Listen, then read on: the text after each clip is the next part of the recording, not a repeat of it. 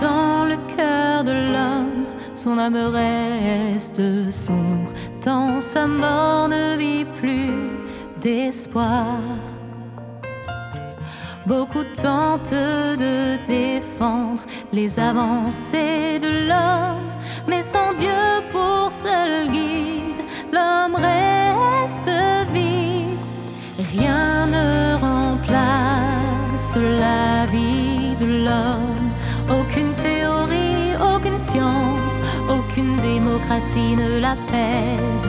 Il pêchera et se plaindra toujours d'injustice. Rien ne freinera ses désirs ni son envie d'être.